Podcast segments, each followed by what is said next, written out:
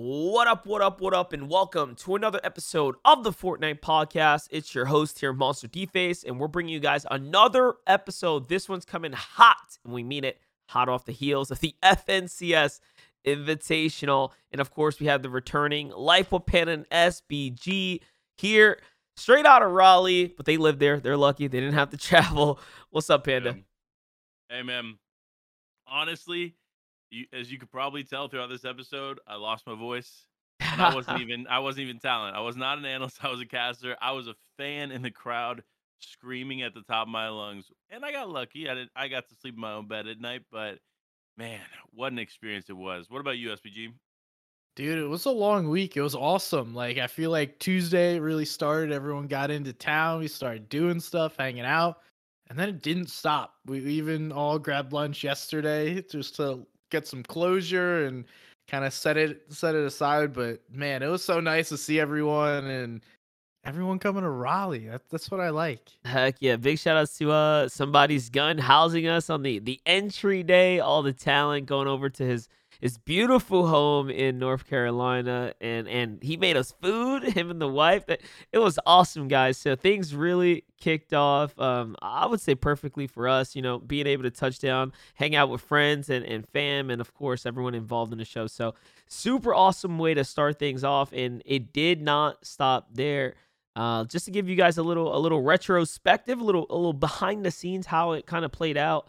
All the talent and players were housed at a hotel deep in the city, a bit of ways away from the convention center, but with just enough privacy to uh, go ahead and have some space to play and compete and kind of warm up and practice and lead up to the FNCS.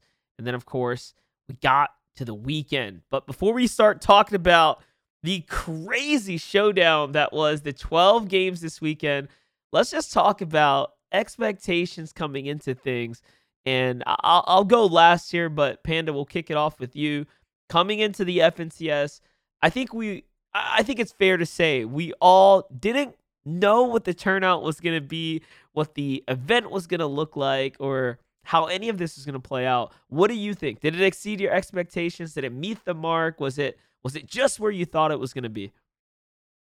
Okay, so I, I got to break this down here a little bit, right? Because so going into the weekend, I had a top five, and I was pretty convinced that my top five was going to be the top five, right? And I did not include Seti and Cammy in the top five. I include them in my top 10.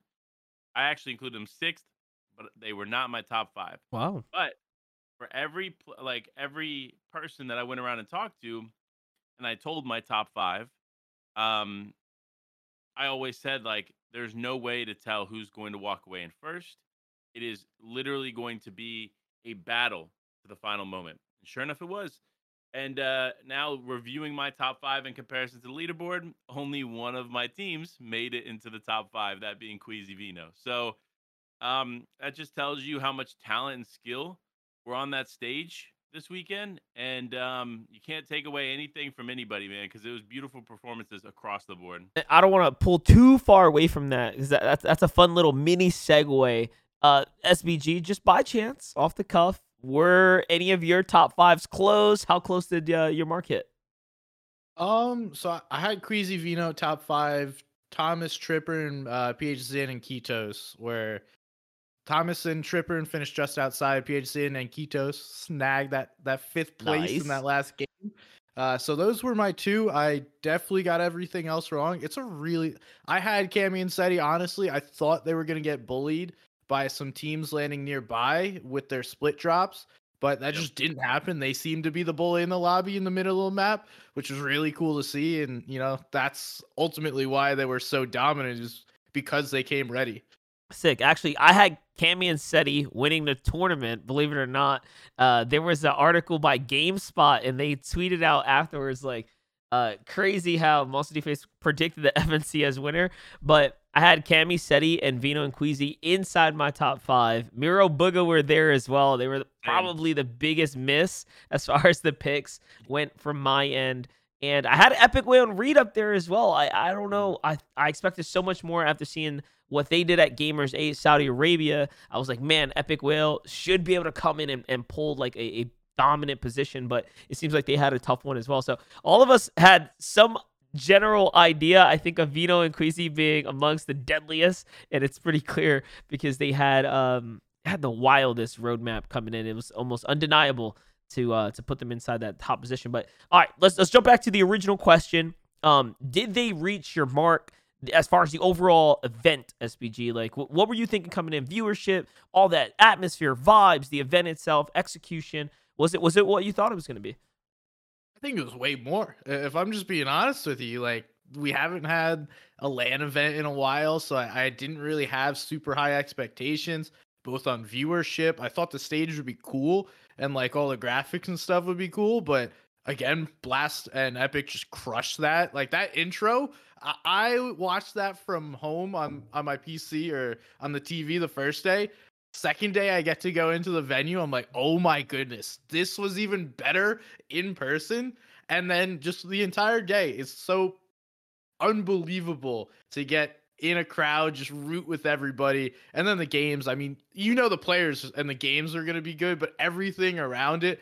And uh, we'll talk about viewership, I'm sure, in a second, but that absolutely destroyed my expectations. Yeah, and, and I want to give an early shout out for for the listeners coming in. Man, practice server had the chance to play just a small part in this whole thing, man. And I really got to thank the folks over at Blast for giving us the chance.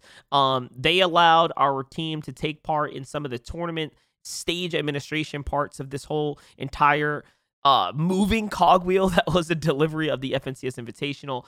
And yeah, man, it was our first time being able to work a live event.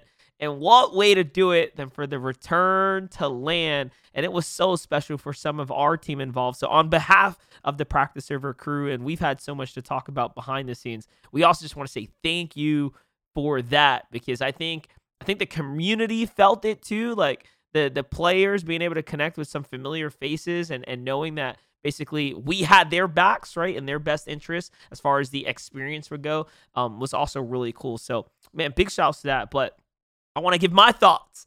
Um expectations blown completely out the water. I'm not gonna lie dude my bar was set extremely low. I was like man i'll be happy if like you know a good chunk of these seats are filled out and i could like hear the crowd. And then to turn it all around and see that it's more or less a sold out show every position, every every part of that um that arena uh, setting that was the way it was positioned out and set up was was jammed out pretty much all seats taken. You know that was that was everything for me, and I, I knew the show was going to be good. Like you said, you know the gameplay. There's no way it's not going to be great games, right? From from like an avid fan perspective. But it was my, my biggest worry was like dude, what are we gonna do about filling out these seats? Like, who the heck's coming to North Carolina? Like, I wasn't sure about all that part of it, and it it did meet the mark. Now I want to jump into though the viewership. Once again, here my bar was set low, dude. I'm like, bro, I'll be happy with 40k, maybe 50k on the main broadcast, only to turn out the pre-show blew 50K out the water. Like it was like 60, 70, 80, 90, and rising all the way through to game one. And that was just how things began on the main broadcast. So for me, Panda, just the viewership turnout was absolutely incredible. And I don't think, personally, I really don't think people expected that much hype around the FNCS Invitational. Uh, I'm gonna agree. I'm gonna agree. I, you know, it's I saw the the hype starting to really build for the invitational. But in my mind, I was still like, okay, 25 to 35k viewership is probably good. If it if it gets to 50k, great. But 25 to 35, that's what I was legitimately thinking. And I, I I even mentioned that to some people at the hotel when we were waiting for you guys for the barbecue, right? Right. And uh, they looked at me and they're like, "Well, I surely hope not." But I mean, uh, and so looking at uh looking at it back, right? No one could have expected the uh community engagement. The I mean, literally almost every major influencer tweeted out how important it is to tune in to the FNCS Invitational, and that's not something that's been done all year, right? And and I think that played a huge part in people watching. The category was consistently over 300k which Fortnite hasn't seen probably in a year, Right. like at least. So, um, I probably Grand Royale to be honest was the last time in the hype hour, but like legitimately outside of that, it, it really um it really blew me out of the water. Viewership numbers uh, exceeded any imaginable um reach that I anticipated, and then of course, like you mentioned, uh, the crowd, packed house, packed house, and it felt good. Um, there was one bit of feedback I saw people saying after the fact, like they wish there was some some more to do like around the venue. But all in all, I mean, like this felt like a genuine, true uh, esport experience, which in my opinion, I didn't even feel at World Cup. Like Right. this, this felt even more special to me than World Cup, and I was there. Like I was in the crowd. I think I think when it comes when it comes down to capturing what the competitive viewer wanted, we definitely got that, or at least I feel like that was what was being delivered here. Which I mean, th- that was why they brought in Blast, right? Who has this this level of expertise in in building a competitive product, and this LAN absolutely showed the SBG. wh- What were your thoughts? You come in, you, you get to see this this mega I don't know, dude, mile wide stage. It felt like it was so massive. Um, what what were your thoughts? So, first of all, I already said it. The intro is awesome. Really Right. love that. And then, you know, they started saying we're gonna announce every single duo. I'm like, oh, it's gonna take a while. Like, let's just get to it. But the way, first of all, shout out to you and Jacob for like keeping the oh. energy for all 50 duos both days. That was like a And- cast before a cast, by the way. Like, and and just a quick note like for you guys at home that don't realize they have to rehearse that so that's done twice a day plus rehearsals like we were there early with media and we were hearing them go through the list and of course you know monster saying to me a little bit i'm not gonna lie to you but uh, no he, we, he, they had to go through the list. There's so, so much work on the casters but you guys absolutely crushed it Yeah, so just continuing to like go through those. On the first day, I thought it was really cool. I'm like, okay, you know, that was at a pretty good pace. That, that didn't seem too lo- drawn out. It was broken up with interviews and things, so it didn't seem like it was overwhelming. And then day two, I'm coming, I'm like, oh no, we're not gonna do this again. And I'm sitting there, I'm like, yes, yes, let's do this again. I love this. Like, keep going, give me more. I, I want more than 50 duos announced. And- Um, and and day two was really cool because we we actually updated the entire intro. They were relevant to the way day one closed out. So we it was almost like a it's like a pre-story, like a catch-up. Like, hey, setting the stage. Like this team played basically performed well. This is where they left off, and this is what they have to do to overcome today.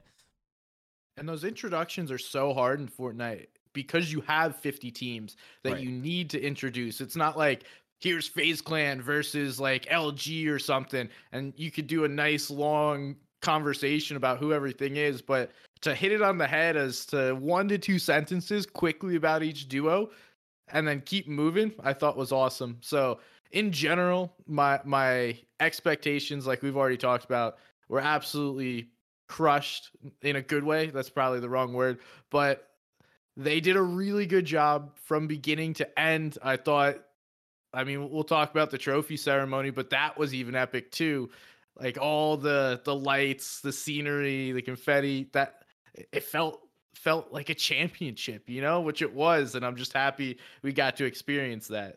Yeah, absolutely. And and just from from my own personal opinion, the player walkout was my favorite favorite part of it. Uh I obviously had the opportunity to yell those names and and you know, give everyone their chance and their moment, but I've never been a part of anything like that from a technical level, from um uh, just having to adapt and pick up a new skill because there was definitely much more preparation in that than anything else I've had to uh, be ready for. You only had 10 seconds to deliver your absolute perfect intro with one chance and and a timer basically you had to do it perfectly right then and there get up and get out and um, it felt super awesome to be able to execute that. So thank you SBG I'm glad you enjoyed that. Um it was it was probably the yeah the biggest task of my weekend and and it came at the start of the event imagine. So all the pressure is like all right I finally get to talk. Don't mess it up. You know what I mean? Like that was that was the job. So if you weren't there you you've you've totally missed out, guys. I don't know how else to say this. It, it, and I hate to say that you missed out because it's already over and we don't know when it comes next. But if this ever does happen again, when it does happen again, man, do your best. You might want to show up in person. It's going to be freaking amazing. They're probably going to take it up to the next level. Uh, let's let's chat about some of that uh, some of that viewership stuff now. Let's let's really get into it. Right, we we kind of hit a little surface level about this this event. Obviously exceeded our expectations. We we all had this this bar set low.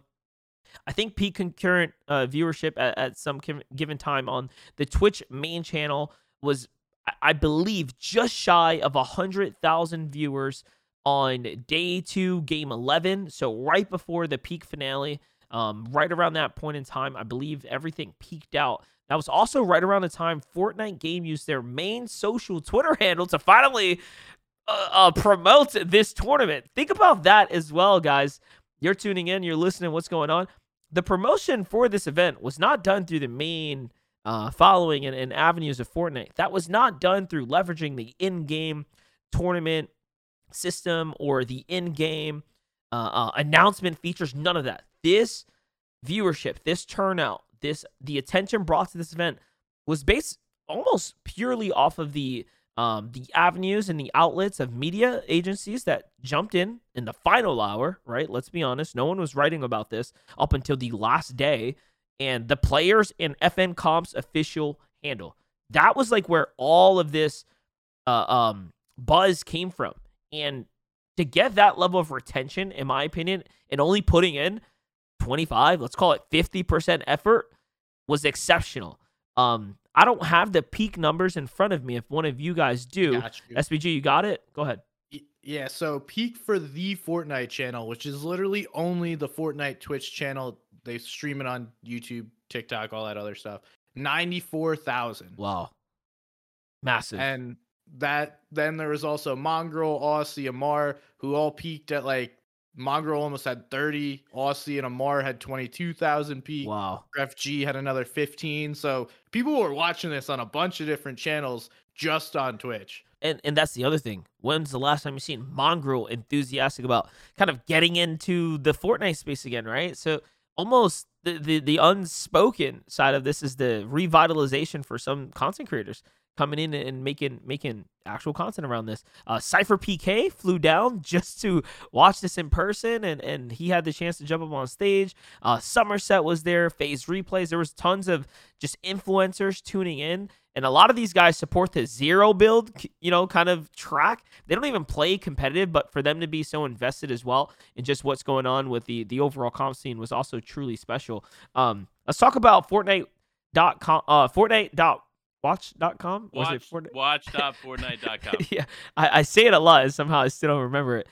At some point, there was 130,000 viewers watching on watch.fortnite.com, separate from the Twitch channel, separate from YouTube and TikTok and everything else, not including Legends Landing in game, which we will we don't get those numbers for this.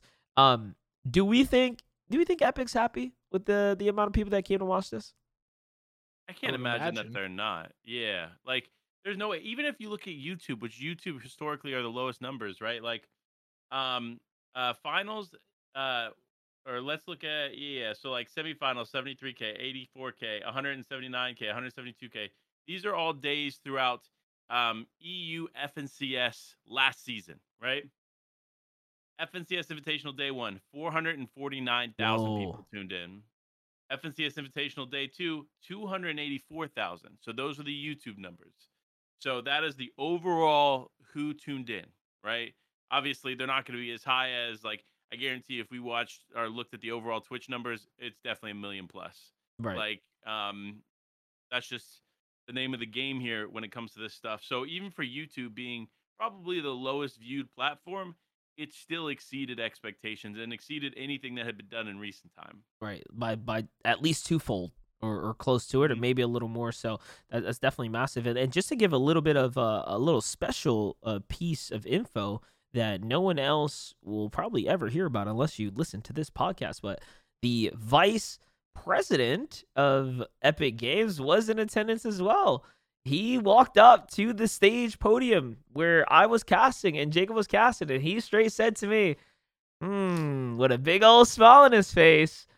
Uh, maybe we need to do some more of these, you know? Like, and he was obviously oh, yeah. giving us some crazy, immaculate vibes, um, and hinting at the idea of, he, I think, I think Epic was pretty pleased, um, about the the atmosphere. I have one to add and I know I knew in the moment, but I was too afraid to say anything. I went to the influencer lounge on day one before all the influencers started coming in. I went up with Power GPU and Brave, and I look at the couch, and I see this guy sitting on the couch, and I'm like, "There's no way, right?" Tim Sweeney was there as well. Whoa, lurking in the shadows. He stayed away from the stage um, but he was in there on the couch, um, chilling with influencers. So, look, they were in attendance, and I can imagine that they had some expectations going into this, and I hope that those expectations were met. Because you have to remember, like us as a community, we're like, yeah, this blew it out of the water. But internally, to the teams that are signing the checks, right? They're looking at things like, okay, this needs to be packed this needs to exceed X number. This needs to do this, right? So um, it'll be interesting to see if it actually hit those, but I I, I really hope it did. And the craziest thing is, I'm looking at it right now. Shout out to Esports Charts for putting all this info so it's nice and easy to see. This destroyed any other FNCS that has taken place. 18k peak viewers more than any other FNCS beforehand, which is crazy to think about because we've been doing this for about three years now.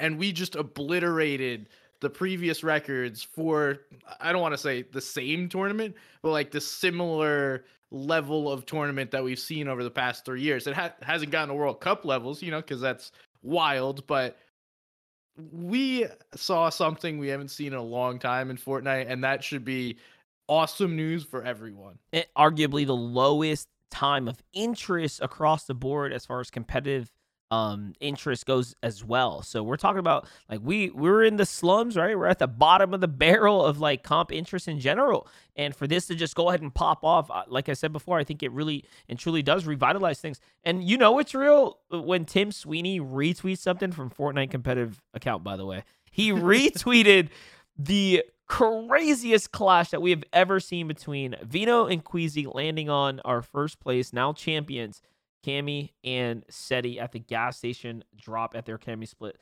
Let's um let's talk about that. Uh, I think I think the people want to know what was that all about? How was that? I'm gonna set the stage first. I completely blew immersion. I apologize for yelling in everyone's ear, but I jumped out of my caster shoes and became an absolute nerd for a second. I just I, I couldn't help it. All that all it, it just came out. I said, "Oh, like like what what just ha-? like it's very rarely do I genuinely break immersion and not like do my job. But at that point, I had to shut up for a second and remind myself it's time to cast this thing. This head to head. SBG, set the stage for me. Why was this so significant? All right. So for 10 out of 12 games from game one up until after game 11, Queasy and Vino were in first place. And Cammy and Seti, they were hanging in there. They were never too far away, but not in 10 games, the majority of the tournament, were they able to overtake them. Game 11, Cammy and Seti come out on top. They have like, I think it was a 14 point lead 10 point lead going into the final game. And everyone's like, oh man, it's gonna come down to Queasy and Vino, Cami and Seti. Who's gonna win this one? And you know, everyone kind of theorizes, oh, if you're trying to win a tournament, just go land on first place, take them out, and then that way you get it. But no one's ever done this before. Straight, no one has ever done this before, and they lock in Queasy talks about it afterwards. He's like, I wanted to do this. Vino was a little hesitant, and then he finally said, Let's do this. And they were locked in, landed on first place. And I mean, Monster, you talked about it as it was happening. And, so and it almost it almost didn't happen. The players were on the battle bus, right? And and the way the bus loaded from the island, the the The first time, it looked like it would have been okay for them to just play their game out. And that was the first time Vino says, nah, we're not going to do it. But the lobby actually reset. And what happened was the battle bus shifted courses. And this time, it was unfavorable to Vino and Queasy's draw spot. And in previous games, off of that similar battle bus, they were actually targeted and shot from the air before they touched down. As we all know, depending on how the battle bus goes, you could actually be griefed before you even touch the floor. You can be farmed for surge tags. And it turns out that was the deciding factor when Queasy asked again, "Are you sure? Like, th- like we need to do this?" And Vino just said, "F it, let's go." and then they jump off the battle bus and they decide to contest them right on top of their drop. I had a lot to say about this moment. Not forget the call. Like go watch the the actual commentary if you want to see how that went down. It was crazy. We had some power lines in there. They'll be watched forever. But I had so much to say about it on on Twitter afterwards. Yeah, and, and let me add to this, right? Eh, when you rewatch the moment, think about it from this perspective. Vino Queasy don't land here. They win the drop. That's one point Crazy. Vino. Crazy. Um Queasy then knocks Seti. That's two advantages now that Queasy Vino have over Cammy and Seti. Cammy left as a solo player, gets the final shot onto Seti. Seti drops, right? It all comes down to Vino to clutch up. Now, historically, Vino's been in this situation before with Tayson in the solo, um, the All Star solo event, right? Where he missed that crucial shot to go down to Tayson, right? So then Vino in this situation against Cammy goes to build. And what happens? The build doesn't place because he didn't have the map awareness to know that you can't build a wall in the middle of the gas station where he was. And if he had built that wall, the fight was over. He would have won. There is no question. But then that got into his head. He backs up and misses the crucial shot for the second time in a in an FNCS final to lose a major tournament. So uh, shout out to Vino man. If you look back at all the VODs and stuff, he is one of the most incredible players, hands Best down. player in the world. Yeah. Like and it's not even close. Like he is so good. Um but it's tough to watch him with such talent fall like that. But and, and I, I want to talk about the what I was pushing on on socials. I I wholeheartedly believe that Vino and Queasy are like uh, undoubtedly some of the two of the bravest and cur- most courageous players to touch the game of Fortnite. Um, we have seen many players, uh, competitors in a position like we said to where, again, on paper, just take out first place and it all makes sense. Not a single person has ever risen to the challenge and, and attempted to go for the crown out the gate.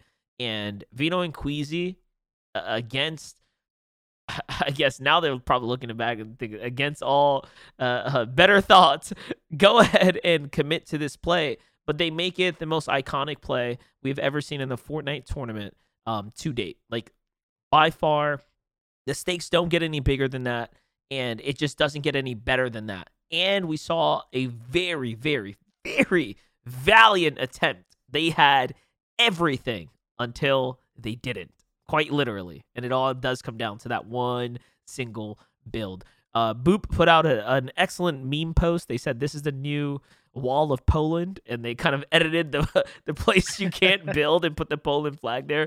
Because uh, Cammy and Seti are two Polish players, and the community loved it. I thought it was an excellent little piece of meme history now forever embedded in the community. Uh, go check that one out. But it, it, it was for all the marbles, man. And in that moment, they just, in my opinion, did something that I think Epic has to be. They just have to continue to count their lucky stars. And what do I mean by that? If you were in attendance, if you were one of the three or 4,000 people there and you got to experience that, that's going to be a moment that you will never forget. The cheering, the stakes, the the the complete caught off guard nature of the talent, the production, and and the fans alike, the players alike. It was incredible. It was so memorable. I'm willing to bet all 4,000 people in attendance are buying the next event, period, if they can help it. They have probably cemented themselves as in in you know indefinite fans of Fortnite competitive, and that was like the best case scenario for the for all of comp scene. But also, they probably just inspired many, many, many other players, teams, and people in that who find themselves in that position to say, "We can do this. Maybe we can do this."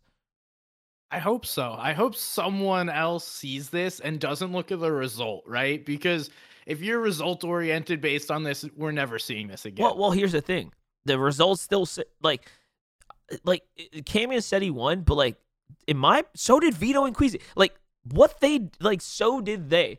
They didn't have to like, they didn't have to make it that special for us, but they knew that if they wanted to win the game, Cammy and Seti are a type of team that they they don't fall in early or mid game. And last game lobbies end faster than any other game historically. And it's just like a universal truth. The lobby's going to double key each other down. Both teams are going to make it to end game. You have to somehow, even in that position, it's not about placement.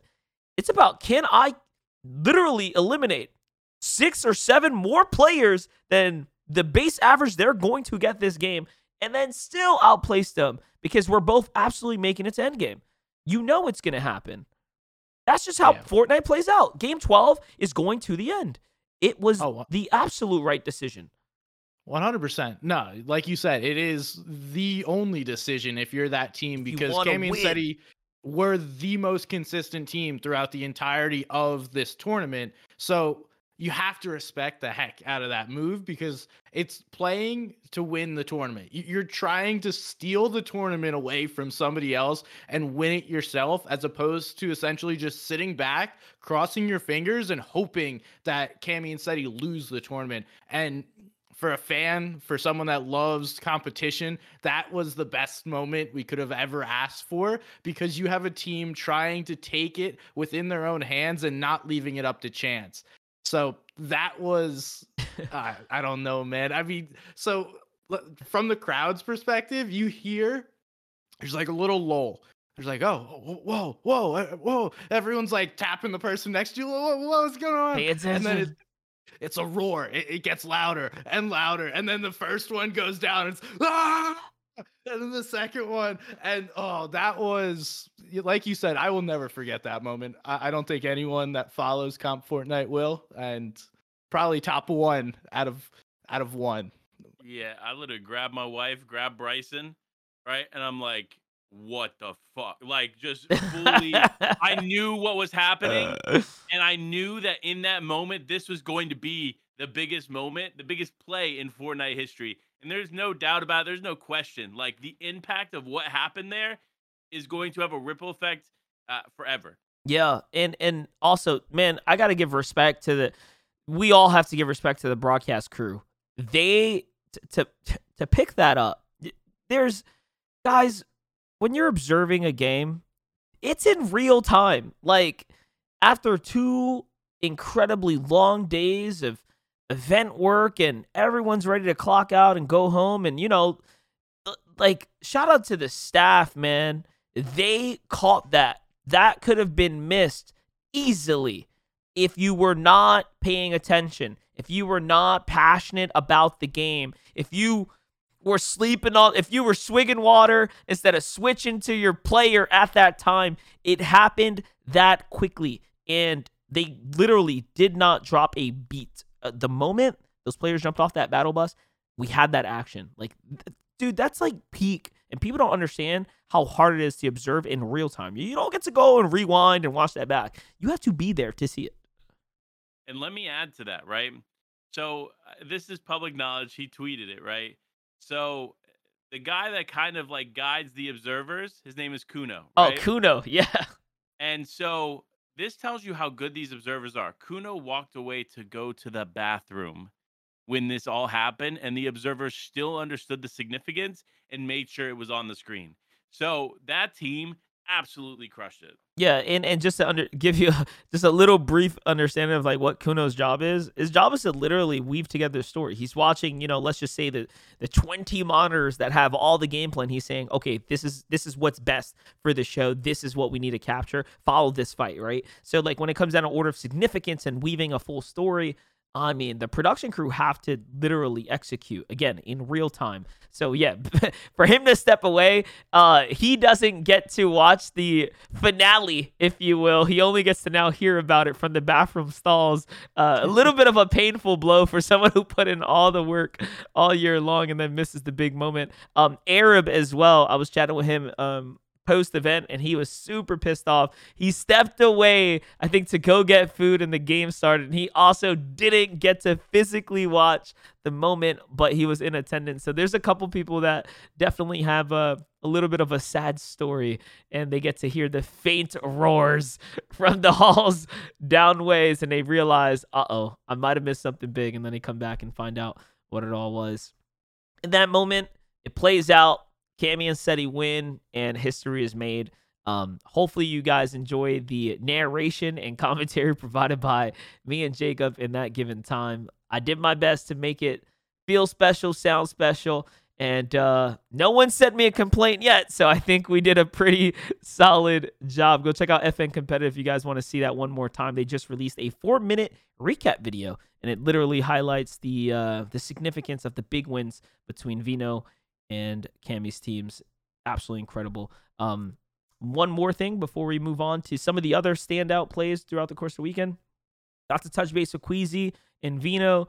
Uh, they they in the in the moment were uh, uh, really upset, but I think by the end of the evening, they walked away with their heads held high. They feel really good. They were proud, and they now understand that um, they solidified themselves as undeniable like psychos, and and people love them, and they've gained. Uh, an entire new fan base, and I think respect that no one uh, uh, expected them to have by the end of this event. So big shout outs to them, man. Still, like you said, uh, SBG, the best players in the world, like by far coming into it, and uh, they put up the numbers. And one more thing before we should probably also talk about Cammy and Seti, give them their Oh, yeah, yeah, flowers. yeah, but yeah, before we out. make that transition, one one little uh, piece that I I think is a massive development for the Fortnite competitive scene was the way that we saw Queasy and Vino handle going down and being interviewed after the fact. We've seen a lot of bad interviews in the past, and that easily could have been one of them. But the professionalism, the respect, the humbleness that they displayed after they went down and were interviewed following the tournament. I, I need to give them a special shout out just for that, regardless of what happened in the gameplay. They were respectful. They gave a shout out to the winners, Cami and Seti, gave them their due respects, knew that they were trying to make a play. It didn't work out for them. And clearly, you know, they were upset, but they handled themselves in the best manner possible. They- So They they handled That- they handled themselves with absolute grace. Like they they actually delivered such an excellent interview. And I know Adam Savage probably didn't want to keep asking them more questions, but I I have to assume production was in their ear like, no, no, this is awesome. Ask them more because they they were really uh, handling their their loss like like absolute champions. And and it's uh, again a very rare moment where second place and first place kind of get solidified literally in the in the first couple seconds of the tournament. But you knew that was it as well. Like there was no way anyone was catching up to second at that point. Um, they had solidified such a dominant lead. Like these were your two by far outstanding outliers of the competition weekend. Like they were the best teams. Um, and Cammy and Seti, you guys played excellent. Your day one play of using shield bubbles with the boat rotate, I nerded out. A lot of people in the crowd nerded out. Um, and then day two, other teams actually stole the strategy and began utilizing it as well. That that was how much of an impact of the preparation Cammy said he had coming into this. That they literally influenced other teams to to play better, right, based off of what they Mhm. put in and. You know, it's it's the little things that people uh, take for granted, and this is why Cammy, Seti, becoming legends, Reno, and everyone else in, in that entire uh, chain of of the organization have to be proud, and they are absolutely proud, and they get all the credit because Cammy said he said it. They've been playing together for three years as a duo, and it all pays off uh, from the from literally the beginning of the pandemic, right before that, up until now. They stuck it through. They played hard. They waited for the return of LANs, and they they did it. Um, and there's no other team that has been together that long who had now has those levels of accolades. So big shout outs to them. Huge deal. Um, it is huge. Uh, but but I do I do like we're we're we're running low on time, which sucks, right? We we're we can go about this because there's so many branches that we can we can start to build off of here. But I, I, before this episode ends, I want to give the absolute credit to the underrated regions that showed up and put on a performance this weekend. At the end of these types of international tournaments, everyone always looks at the top 10. How many EU teams are there? How many NA teams are there? And who else made it on to the standings? Um, this time around, there were two regions that I think blew all expectations out the water. Um, Brazil, maybe not so much, but Japan definitely showed up and showed us what they are capable of. Um, the previous FNCS champions of Asia, Zagu and Marim, two Japanese players, just slayers, man. Put out uh, one hell of a game one through four performance to the point to where they earned the entire community's respect because no one thought it was possible. And also, just so you all are understanding, they are misrepresented or underrepresented in the overall playing uh, a player pool here. So for you to make a significant uh, um performance when it matters, when there's only like four of you guys in the event versus the you know the percentage difference. Like this is an EU majority event and NA second when it comes down to the population that shows in. They come in and they make sure their represent uh, their regions are represented and they put up a great performance. That is extremely hard to do, and you have the odds stacked against you. So big shout outs to Zagu and Marim from Asia. They put up, and they're the previous FNCS champions. I think that's the coolest part about it. It's like, hey, they're champions for a reason, and you got to watch them pop off at the invitation against all the rest of the world. And that, that to me was like the coolest touch. But of course, Brazil showed up to SBG. One of your teams, like you said, broke into that top 10. Let's talk about it. Yeah, so uh, it's pronounced Pegazine or PH as I was told was the acceptable. Achezin. So PH for you guys that don't speak Brazilian, uh, in Quitos. This team, I mean, PH has been by far the best player in Brazil for like the past year and a half. He won four straight FNCSs. I believe he won two out of three this year. Uh, so just telling you, those should be enough respect. But you watch the VODs, this this guy, this team, they get it. They have the mechanics, they have the knowledge for a region that really they could just run through. They play the game and just control a lobby that is unbelievable. And they finished top five. This was a team I expected to play well at this region. They showed up. It's very easy to get nervous and scared on the big stage, but they did not let any of that happen. They played super consistently for someone that hasn't played in this caliber of lobby. And then also the other team is the other Brazilians of Z and KBR. I really did not expect much from these guys, if I'm being honest, but I, I got proven wrong. And they showed up getting, let's see, ninth place. And, and you know what? On Sunday night, the day after the tournament, I got to hang out with them. So I know Spanish, they speak Portuguese. It's close enough for us to actually talk. And it was hilarious. The TLDR of the way our conversation went was Monster, why do you pronounce pronounce me as Zit? My name is Cheat. And I said, Bro, it's because cheats in Portuguese, like you know, stands for shit. We can't say that on broadcast. And he started laughing, dude. And him and all his boys finally understood, like, oh, okay, we thought you just didn't know how to pronounce. And I was like, nah, bro, we just can't say it. Your name basically sucks. And he says, hey, when I get back home, I'm changing it to Zit and I will I will make sure you can pronounce my name correctly next time. And now he has changed his name instead of Sheet to Z, which is really really funny. So he's gonna go throw a Z on there. Um, just a fun little background story. But I did get to hang out with King and Ed. Shout out to Ed. He gets signed to team um, Team Liquid. King, unfortunately, the World Cup King, Argentina King, could not and did not perform quite up to the task. But the rest of Brazil is absolutely uh, got, got got got the numbers put up there to be represented, and they had they had a great little uh, moment in the crowd too. They had the flags out, and the dudes were like some of the loudest in the corner there. You, you love to see it. Um, Panda, any any other outliers, any standouts that anything you want to shout out about our top ten and how things played out? Um, I mean, just to add to PHN and, and Quitos, like on day two, four out of six games were top ten performances. So they showed up heavy on day two and and earned that top five spot. Um, Smite and Larson, I think, despite some adversity that they dealt with, still found themselves in the top ten. That's a that's a huge one. And then I love to see Cented and Cold in third.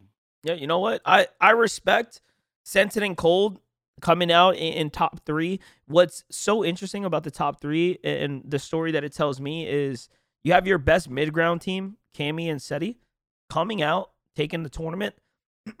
your best high ground team, Vino and Queasy, take second place in the tournament.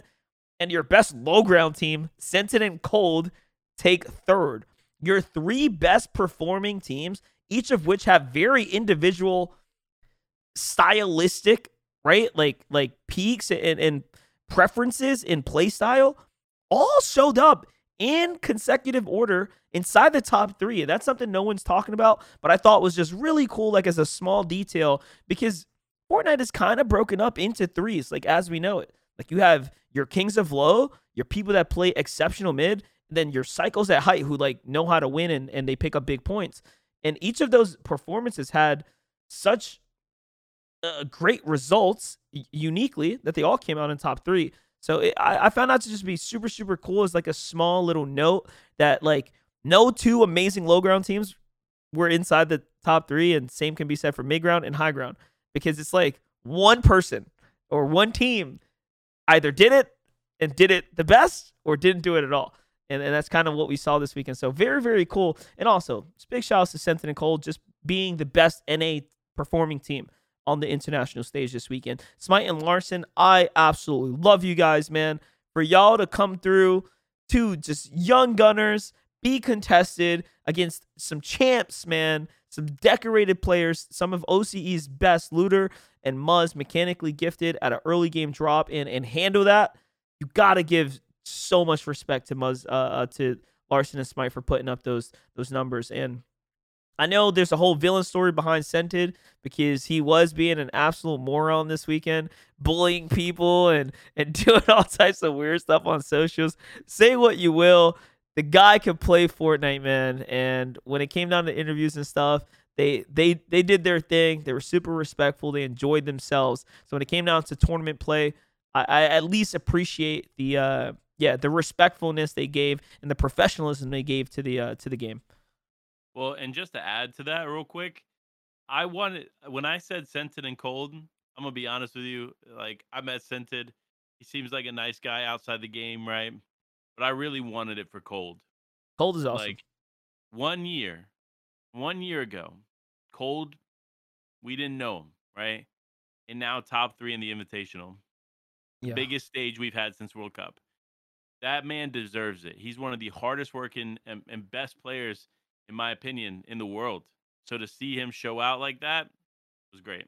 And he and he had a he had a great moment. One of the one of the highlights of the tournament was definitely his little defensive maneuvers in a 2v1 post rebooting Cented. He had to hold his own and it was against the Middle East region. It sucks that the Middle East had their one they had their chance, right? They had their chance. Show up, like drop a team, do it, uh, you know what I mean? For your for your people, for your country, for your region and uh, they fell short. So unfortunately, of all the regions that did show out, Middle East. Hopefully, this this international competition has lit a fire underneath you guys to work even harder and perform even better and get more representation the next time we do one of these international gatherings. Um, because Spy and Focus are great players. I saw them do their thing in the lounge, but that pressure on that big stage, they uh they got dusted, man. It was tough.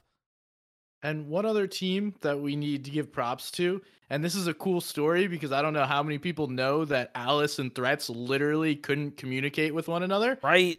Alice from the Asia region, Threats from NA East, neither speak each other's language. They could not communicate through one another. Alice, Apparently, is, Alice was, is Japanese so I heard a story of they were practicing in the like lounge and Threats is literally pointing at his screen to try and like communicate what is going on. They finished in 30th.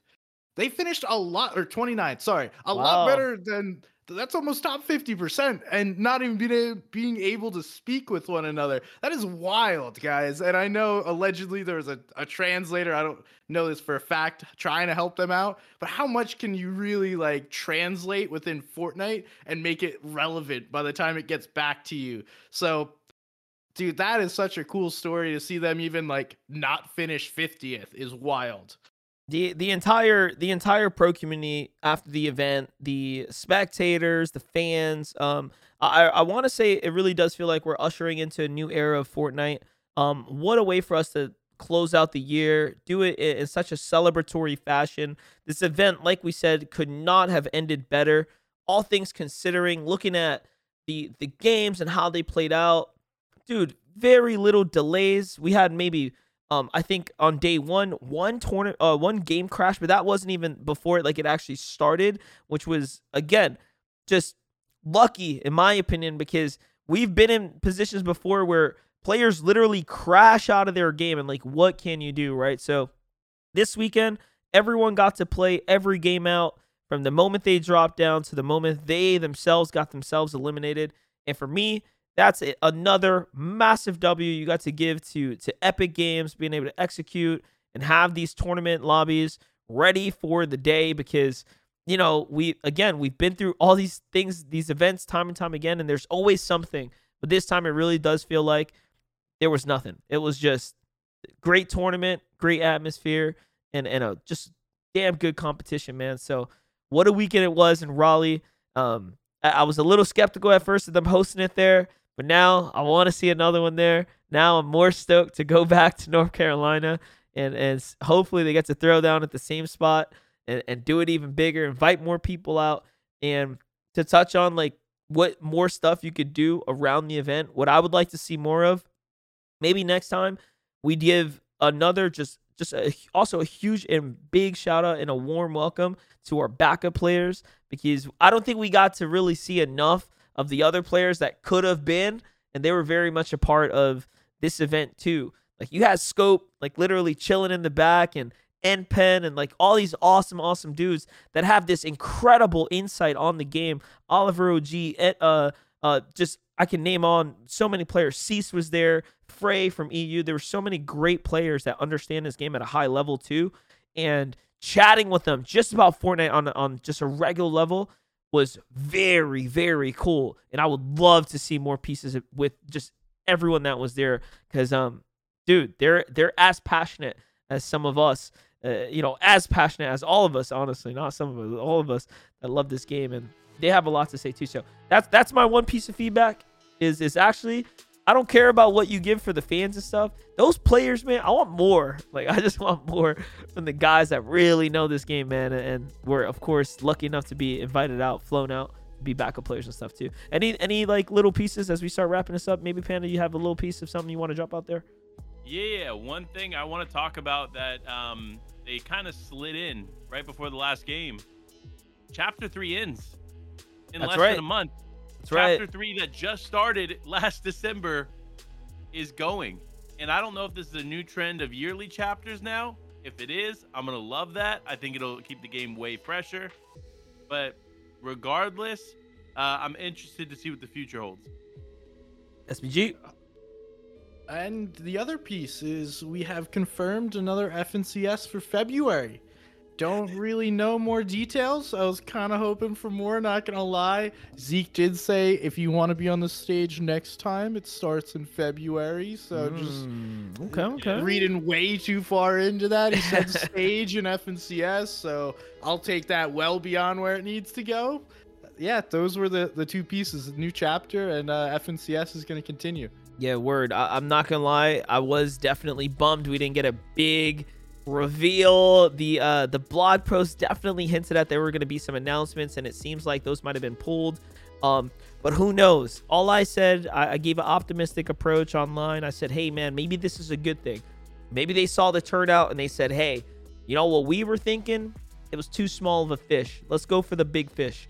You know, maybe maybe we got something bigger. Maybe we just reveal it. Maybe we have a better. We could do a delivery even better now that we know more or less what this could all be. So, hopefully, there's some visionaries out there at Epic that uh saw what unfolded this weekend and and believe in what could be as we continue to double down on this space. But it was an excellent week nonetheless. So that's going to be it from us, guys. Don't forget to send all your complaints to us here at the Fortnite Podcast at gmail.com. I hope you all genuinely enjoyed this little recap episode, behind the scenes, thoughts, feels from us, the boys who was there in person at the event.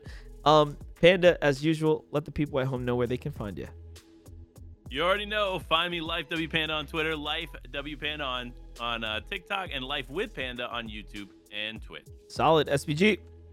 Uh, Somebodysgun on everything except maybe not Twitch anymore. So uh, Somebodysgun on YouTube and Twitter.